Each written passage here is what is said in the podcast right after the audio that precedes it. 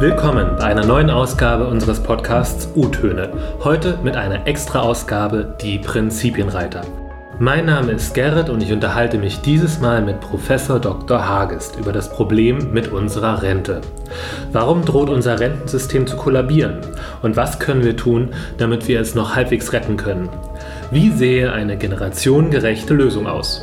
Antworten auf diese Fragen gibt es gleich in unserem Experteninterview. Herr Professor Hagist, könnten Sie sich bitte einmal ganz kurz vorstellen?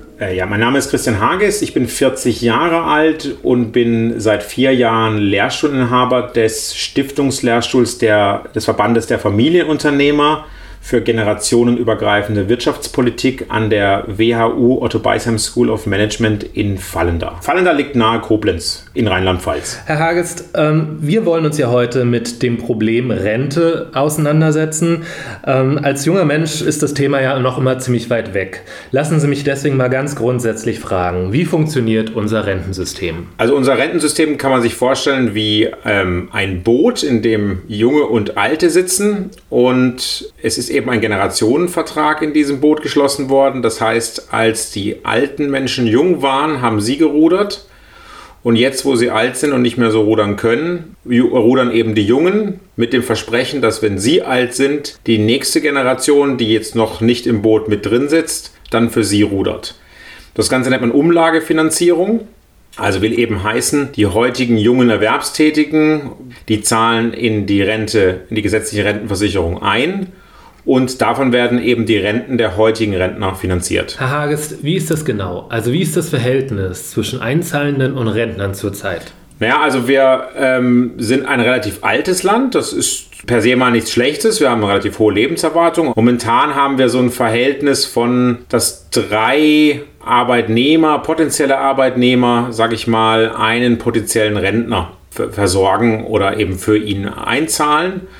Und im demografischen Verhältnis wird sich eben dieses Verhältnis leider stark ändern, sodass eben nicht mehr 3 Köpfe für einen da sind, sondern eben wahrscheinlich nur noch 2. Und das ist schon eine dramatische Entwicklung. Lassen Sie uns mal ein bisschen ins Detail gehen. Wie viel Prozent von meinem Gehalt wird von der Rentenversicherung abgezogen? Derzeit sind wir so bei 19%, also die Hälfte der 19%. Wird eben von ihrem Gehalt abgezogen und die andere Hälfte schießt der Arbeitgeber zu. Wie wird dann daraus später die eigene Rente errechnet? Wie funktioniert das? Also es funktioniert eben im Umlagesystem. Das heißt, es wird nichts gespart. Das ist manchmal ein Irrtum, ein volkstümlicher, dass da irgendwas angespart werden würde von diesen Beiträgen, die sie da abführen. Sondern es ist eben vielmehr so, dass auf Grundlage der Beiträge, die sie abführen, wird ein Punktekonto errichtet. Will heißen, für einen Durchschnittsverdiener gibt es einen sogenannten Entgeltpunkt. Also wird dann im Jahr ein Punkt gutgeschrieben. Und dieser Punkt übersetzt sich dann, wenn Sie in Rente gehen, in Ihre Rentenauszahlung. Also momentan ist der aktuelle Rentenwert, das ist eben der Punktwert, so ein bisschen über 30€. Also will heißen, ein Entgeltpunkt entspricht dann eben 30€ monatlicher Rente. Seit wann existiert die Rente in der Form, in der wir sie heute haben, und seit wann ist sie in die Schieflage geraten? Im Prinzip, das Grundprinzip ist eigentlich seit den Tagen von Bismarck, seit Bismarck die Rentenversicherung eingeführt hat, aber so wie wir sie heute haben, kann man sagen, ist sie von Adenauer nach dem Zweiten Weltkrieg eigentlich wieder eingeführt worden, denn davor gab es schon andere Elemente.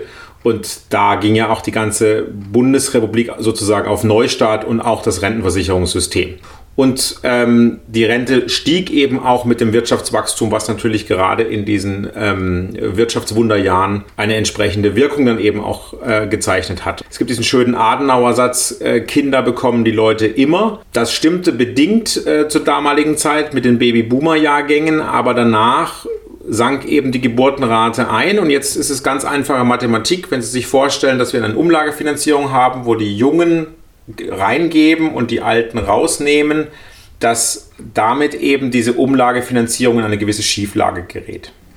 Kann man das historisch am Pillenknick der 70er Jahre festmachen, oder wann hat unser System begonnen, in die Schieflage zu geraten? Naja, nicht nur. Also natürlich, im Prinzip ging es natürlich auch schon in Schieflage mit einer steigenden Lebenserwartung. Denn eine steigende Lebenserwartung ist im Prinzip eine implizite Rentenerhöhung. Das kann man ganz leicht erklären, wenn Sie sagen, naja, wir orten unser Rentensystem so, dass man, ich sage jetzt mal 45 Jahre einzahlt im Idealfall und dann bekommt man eben x Jahre Rente. Wenn jetzt diese x Jahre Rente steigen aufgrund der Lebenserwartung, dann zahle ich 45 Jahre ein und bekomme aber immer mehr Leistungen. Und dann aber gleichzeitig noch das Sinken der Geburtenrate, was dann mit einer Verspätung, denn die Leute, die geboren werden, müssen ja erstmal in den Arbeitsmarkt kommen, brauchen eine Ausbildung. Also das dauert ja immer 20 Jahre. Das ist wie ein Gletscher, dem man zuschaut. Man sieht im Prinzip von Tag zu Tag eigentlich nichts, aber trotzdem geht der Gletscher eben im Klimawandel zurück. Und wie ist das mit anderen Ländern, wenn wir das mal so im internationalen Vergleich sehen? Andere Länder haben ja auch ein ähnliches Problem. Die Lebenserwartung ist ja in Japan zum Beispiel wesentlich höher als hier. Gibt es da ein Best-Practice-Beispiel, an dem wir uns orientieren können?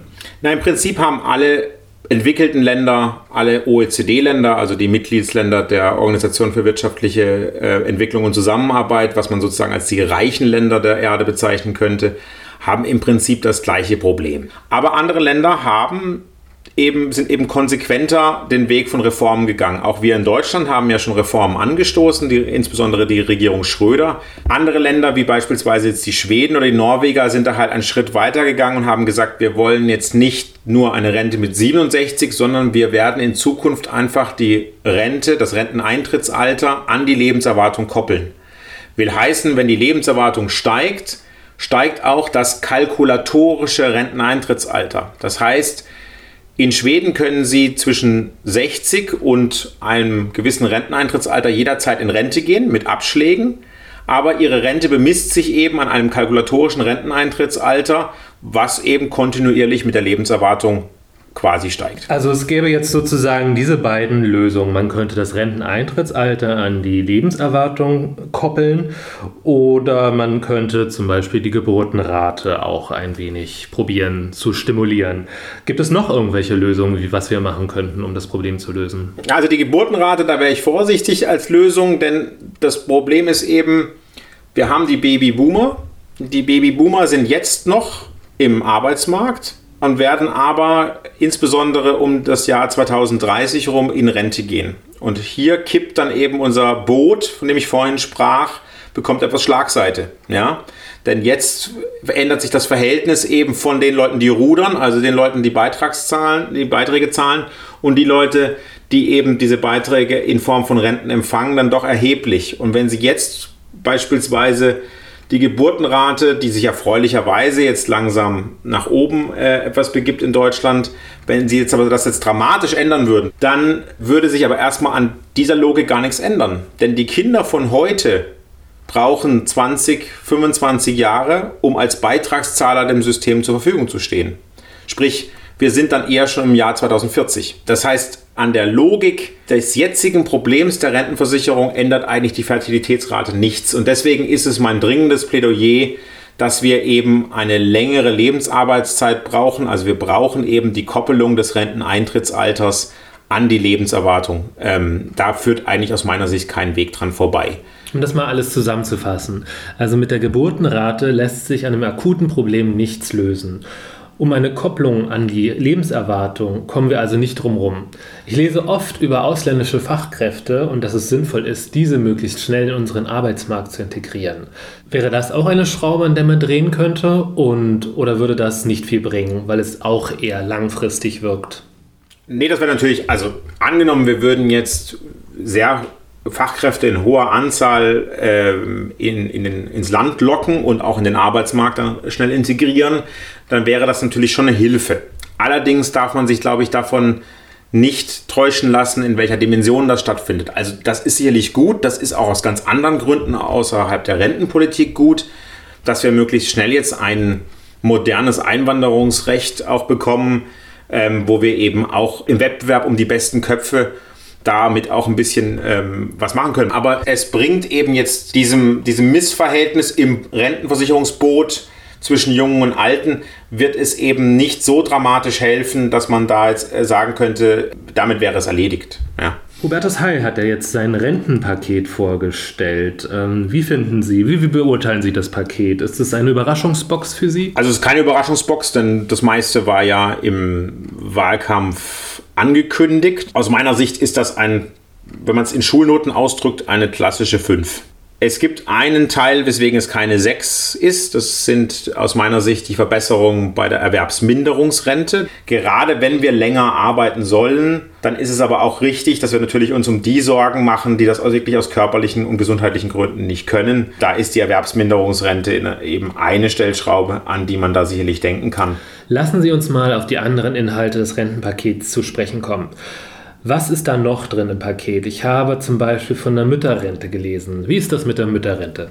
Die Mütterrente ist eben schlichtweg teuer und Klientelpolitik. Das kann man machen, aber wenn man es macht, dann müsste man es eigentlich wenigstens aus Steuermitteln finanzieren, denn bisher war der Konsens, der sozialpolitische Konsens, wenn man einzelnen Gruppen etwas zukommen lässt, dann macht es der Steuerzahler und nicht der Beitragszahler. Also das ist eigentlich abzulehnen, aus mehreren Gründen. Es verteuert eben die Rente und ist auch noch falsch finanziert. Und das Schlimmste im Rentenpaket, das ist nämlich die sogenannte doppelte Haltelinie. Was heißt das? Doppelte Haltelinie ist, dass jetzt bis 2025 der Beitragssatz eben auf den knapp unter 19%, also wir sind jetzt momentan bei 18,6 da festgeschrieben werden soll und aber eben auch das Rentenniveau nicht sinken soll. Haben aber ein Problem, weil mathematisch geht das jetzt eben nicht auf, denn in den nächsten Jahren steigen eben die Rentenausgaben. Das heißt, entweder müsste das Rentenniveau sinken oder die Beitragssätze müssten steigen. Wenn wir jetzt beides festschreiben, dann bleibt nur eines, wir brauchen mehr Steuermittel im System. Das ist jetzt bis 2025 nicht ganz problematisch, weil da passiert demografisch noch nicht so viel. Aber es ist natürlich eine Festschreibung und macht den Auftrag der Regierungskommission für eine Rentenlösung nach 2025 eben durchaus schwerer, weil er verteuert sie eben schon wieder. Wir schreiben schon wieder eben Niveaus fest, die eigentlich eben miteinander in Verbindung stehen. Und wir betreiben eben auch da ein bisschen eine Illusionspolitik. Und deshalb hat beispielsweise die Rentenkommission der jungen Unternehmer gesagt, also diese doppelte Haltelinie ist auf jeden Fall eben abzulehnen. Herr Professor Hagist, ganz kurz zur Erklärung. Es gibt ja die Rentenkommission der Bundesregierung. Was ist denn nun die Rentenkommission von die jungen Unternehmer? Die Rentenkommission der jungen Unternehmer ist sozusagen eingesetzt worden aufgrund dessen, dass die offizielle Regierungskommission, die sich jetzt um Vorschläge bemühen soll, die Rente zu reformieren nach 2025, ganz das Abbild der Bevölkerung darstellt. Denn meines Wissens nach ist es eben so, dass niemand dort beispielsweise unter 40 Jahren eben drin ist und das Durchschnittsalter doch eher dem Medianwähler oder dem Babyboomer nahe steht als jetzt quasi den jüngeren Leuten. Und daraufhin haben die jungen Unternehmer eben gesagt, lass uns doch eine Rentenkommission einrichten, die die Perspektive des jüngeren Teils der Bevölkerung eben einnimmt. Und hier sind wir eben am Diskutieren, wie ein Rentenpaket denn aus unserer Sicht denn eben eigentlich sein sollte oder eine langfristige, nachhaltige Lösung, mit der die Interessen von Alt und Jung wieder in Einklang gebracht werden. Denn man darf immer nicht vergessen, wir sitzen ja alle auf demselben Baum. Das heißt, wenn die Älteren es übertreiben und zu viel Rentengeschenke sozusagen von der Politik fordern, dann werden die Jüngeren eins machen, sie werden auswandern. Die Jüngeren sind gut ausgebildet, sie sprechen Englisch. Andere Länder haben eben auch Fachkräftemangel und suchen dann eben entsprechende Kräfte.